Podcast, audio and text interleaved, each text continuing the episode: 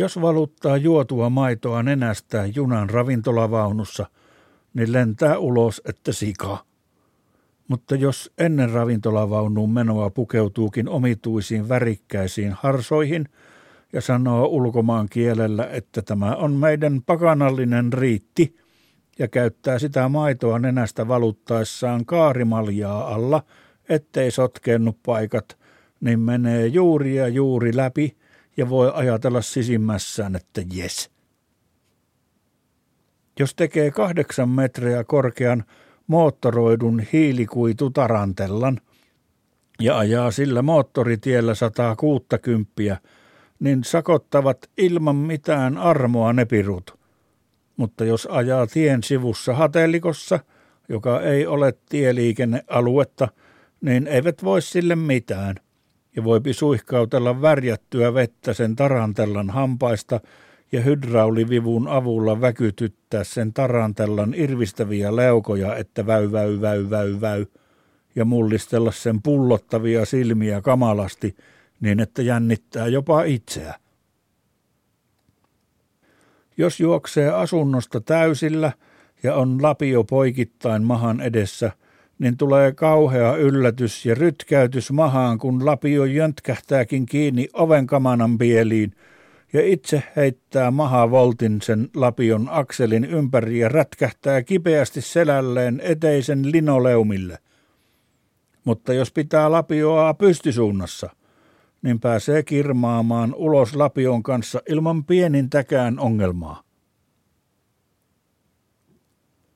Jos tekee ilmaisen karusellin, jossa on perkeleellisiä kuin helvetistä ja painajaisista syöksähtäneitä, höyryäviä ja limaan peittämiä, rikiltä haisevia, kammoittavia hahmoja, jotka ovat niin hurjan näköisiä, että joillekin tulee aivan fyysillisestikin huono olo ja jopa muutama kovanahkainen paatunut teurastamon lihan leikkaajakin pyörtyy, jos näkee ne niin ei tule silloin pitkät jonot siihen karuselliin, vaikka on kuinka ilmainen se.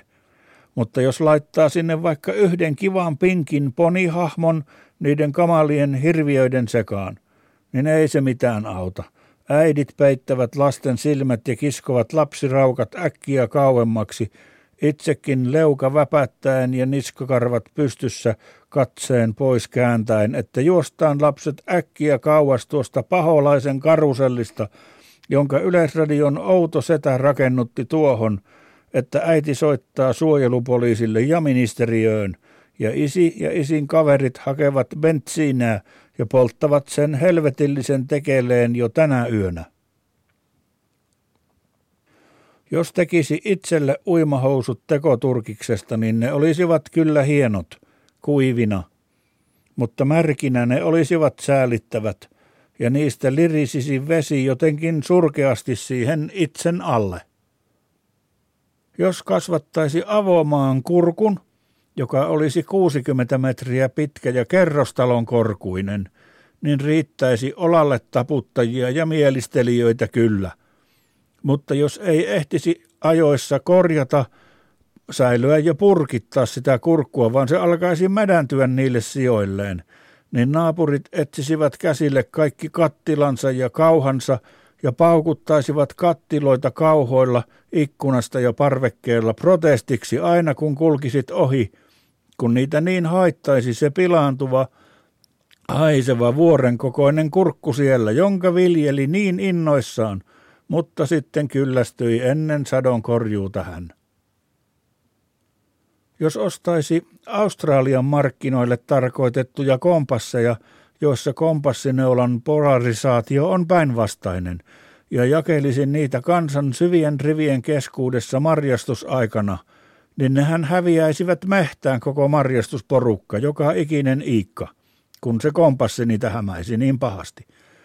Mutta kun jakaisi sitten niitä hävinneitä marjastajia etsimään lähtiöille oikeita, Suomeen tarkoitettuja kunnollisia kompasseja, niin nehän eivät nämä etsijät pirut uskoisi millään, että nämä ovat kunnollisia kompasseja, vaan sanoisivat, että se yrittää hämätä.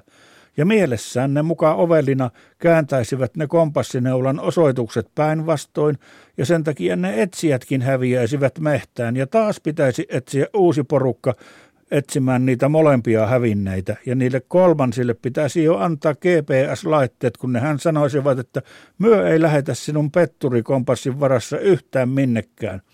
Että niin on jotkut epäuskoisia. Jos keittäisi mielettömän sammiollisen hapan imellä kastiketta ja sitten jakaisi kansan kahtia ja toisille syöttäisi ensin pelkkää sokeria – ja toiselle kansanpuolikkaalle syöttäisi pelkästään jotain hapanta sitruunalillinkiä ensin, ja sitten lähettäisi ne molemmat lusikoiden kanssa ja silmät sidottuina maistamaan sitä hapan imellä kastiketta ja kertomaan mielipiteensä, että onko imelää vai hapanta. Niin puolet väittäisi kiven kovaan, että se on imelää, ja toinen puoli väittäisi, että ei kun hapantapas tämä on selvästi. Ja ne alkaisivat riidellä – ja ne riitelisivät siitä yhä kiivaammin ja kohta suorastaan käsirysyssä riitelisivät. Ja jos hätiin lähetettäisiin ensin poliisit ja sitten armeija, niin sekään ei auttaisi, kun niistäkin puolet olisi hapanten ja puolet imelten puolella ja vain pahenisi se tilanne siitä. Että se ero on siinä siis käytännön tasolla.